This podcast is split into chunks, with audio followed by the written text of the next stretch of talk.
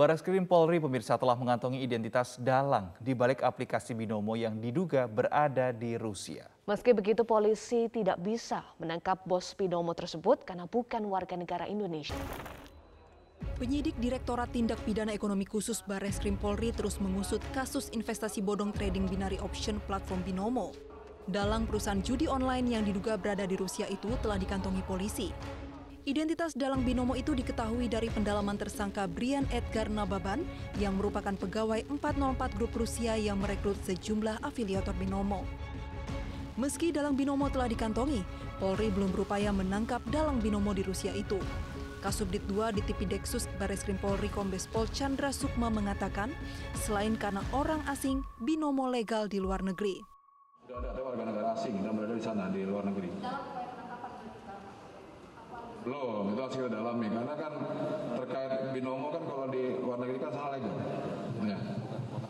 Itu kewenangan kita di luar otorisasi kita. Sementara itu, Bareskrim Polri segera bertemu dengan polisi Kepulauan Karibia dalam rangka mengusut penerima uang 7,9 juta euro dalam kasus Binomo. Sebelumnya, Pusat Pelaporan dan Analisis Transaksi Keuangan PPATK melacak pemilik investasi bodong trading binary option platform Binomo berada di Kepulauan Karibia. Keberadaannya terendus saat PPATK menelusuri aliran dana platform judi online tersebut. Untuk polis to polis ini kita sudah menyurati di Binter untuk uh, menghubungi dengan beberapa negara. Tentunya memang membutuhkan waktu ya. Dan itu uh, sudah kita jalankan dan untuk bertatap muka dalam waktu dekat. Dan memang terkait dana-dana ini memang ada yang keluar ya. Tapi tidak akan saya sebutkan di sini karena ini akan cukup mengganggu proses penyidikan. Sejauh ini Barreskrim Polri telah menetapkan empat tersangka dalam kasus Binomo. Mereka adalah Indra Kens, Brian Edgar Nababan, Fakarich, dan Wiki Mandara. Barreskrim Polri menyebut masih akan terus memeriksa sejumlah pihak sehingga masih ada kemungkinan adanya tersangka lainnya. Kami. Puluhan rumah petak di Kalideres, Jakarta Barat terbakar pada Jumat malam. Warga tidak sempat menyelamatkan seluruh benda dari dalam rumah mereka akibat kebakaran yang cepat merembet. Kebakaran besar yang terjadi di Kampung Kojan Kalideres, Jakarta Barat menghanguskan puluhan rumah tinggal dan kontrakan di kawasan itu. Api merembet dengan cepat sehingga warga tidak sanggup untuk memadamkannya. Salah seorang warga mengungkapkan api terlihat pertama kali dari salah satu rumah kontrakan di wilayah tersebut pada pukul 18 lebih 30 menit.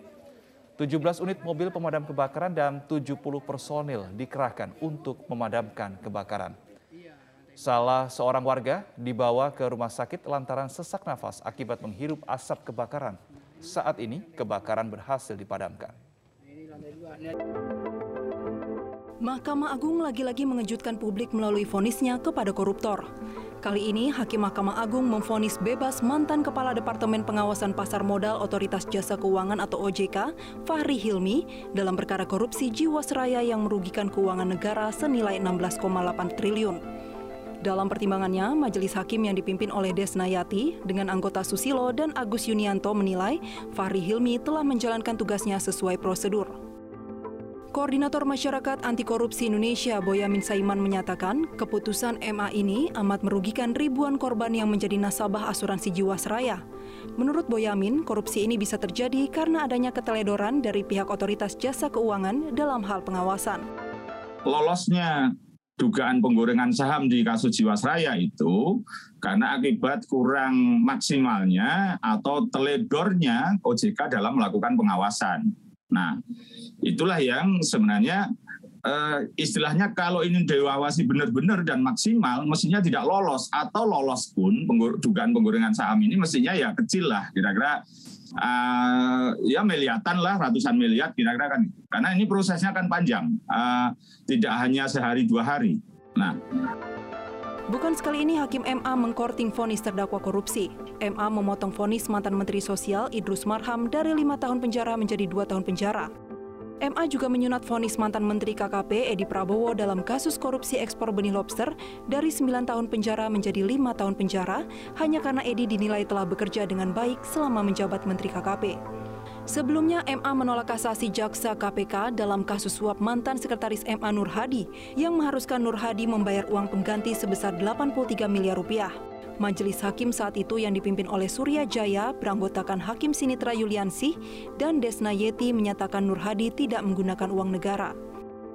Sebagai lembaga peradilan dengan kasta tertinggi, keputusan MA yang kerap menyunat korupsi yang melibatkan pejabat negara tidak hanya melukai mereka yang dirugikan, tapi juga menggerus kepercayaan publik terhadap lembaga peradilan. Peneliti Indonesian Corruption Watch atau ICW Kurnia Ramadan berharap agar Komisi Yudisial segera melakukan pengawasan terhadap hakim MA yang tengah mengadili kasus pejabat negara. Atau pada tingkat kasasi, atau mungkin secara umum perkara-perkara yang menarik perhatian publik, melibatkan pejabat publik, ada sense of crisis dari internal Mahkamah Agung itu sendiri, terlebih kepada Ketua Mahkamah Agung atau kepada Ketua Kamar Pidana, agar tidak menunjuk hakim-hakim yang kerap menghukum ringan pelaku korupsi.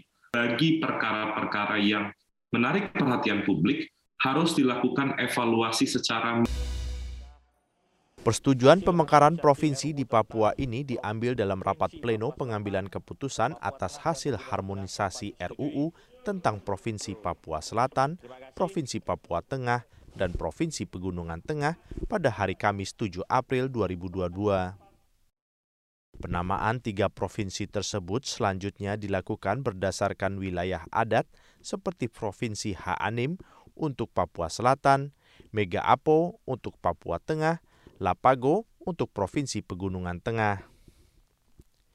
Adapun hasil rapat pleno menyatakan sembilan fraksi di DPR RI menyetujui hasil harmonisasi RUU tentang pemekaran tiga provinsi di Pulau Burung Cendrawasih ini.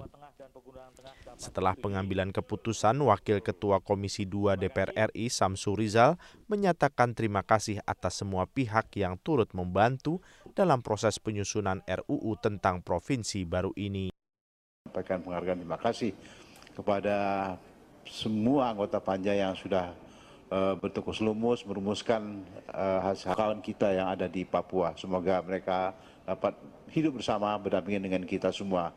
Meski telah disetujui, namun sejumlah catatan seperti implementasi undang-undang tersebut nantinya harus tetap mengacu pada konstitusi dan undang-undang terkait otonomi khusus Papua perlu diperhatikan dan diterapkan. Kita ke informasi berikutnya pemirsa di mana Wali Kota Semarang Hendrar Prihadi menegaskan jika pertumbuhan ekonomi menjadi fokus utama pemerintah kota atau Pemkot Semarang pada tahun 2023. Iya, salah satu upaya yang dilakukan pemerintah kota Semarang adalah dengan mengungkit kembali sektor pariwisata. Pemkot Semarang mencanangkan tahun 2023 sebagai tahun pertumbuhan ekonomi kota Semarang. Hal ini ditegaskan oleh Wali Kota Semarang dalam Musyawarah Rencana Pembangunan atau Musrembang Kota Semarang tahun 2023. Dalam rangka mewujudkan pertumbuhan ekonomi tersebut, Pemkot Semarang masih fokus pada pengembangan sektor pariwisata. Meski sempat terhempas karena pandemi COVID-19, Wali Kota Semarang Hendrar Priyadi yakin melalui sejumlah strategi penyesuaian dengan kondisi saat ini, sektor pariwisata dapat kembali bangkit. Oleh karena itu, agenda-agenda pariwisata milik pemerintah Kota Semarang bisa dikolaborasikan dengan berbagai pihak, seperti yang sudah dilaksanakan beberapa waktu lalu, yakni Semarang Night Carnival dan juga tradisi Dugderan. Dalam musrenbang, Wali Kota menjelaskan program pembangunan pariwisata menjadi prioritas Pemkot Semarang. Misalnya, pengembangan taman lalu lintas, pengembangan Pantai Mangunharjo, dan juga pembangunan Kebun Raya Tinjomoyo yang akan dikerjasamakan dengan pihak swasta. Pengembangan wisata religi juga tidak lepas dari prioritas Hendrar Piadi dalam mengungkit kembali sektor pariwisata. Dimulai pada tahun 2022 ini, membangun atau memugar makam Kiai Soleh Darat. Tahun depan juga akan memperbaiki makam Mbah Syafi'i di daerah Kedondo Ngalian yang merupakan pondok pesantren tertua di kota Semarang. Konsep ATM atau amati, tiru, modifikasi juga disampaikan Hendrar Biadi dalam membangun sektor pariwisata. Pemkot Semarang juga berencana membangun Balai Ekonomi Desa atau Balkondes, di mana wilayah kelurahan bisa mengembangkan aset-aset milik Pemkot dengan anggaran yang disupport dari Pemkot Semarang. Balkonis ini harapannya bisa menjadi sumber destinasi wisata baru yang tentunya akan menaikkan sentra ekonomi di kota Semarang.